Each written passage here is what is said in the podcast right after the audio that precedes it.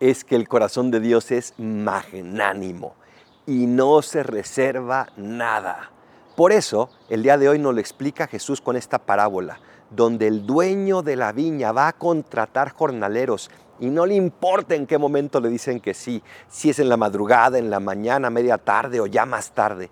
Lo que importa es que le dijeron que sí y recibieron la misma paga. Porque sí, el corazón de Dios no es como el nuestro. El corazón de Dios no anda contando cositas y pequeñeces.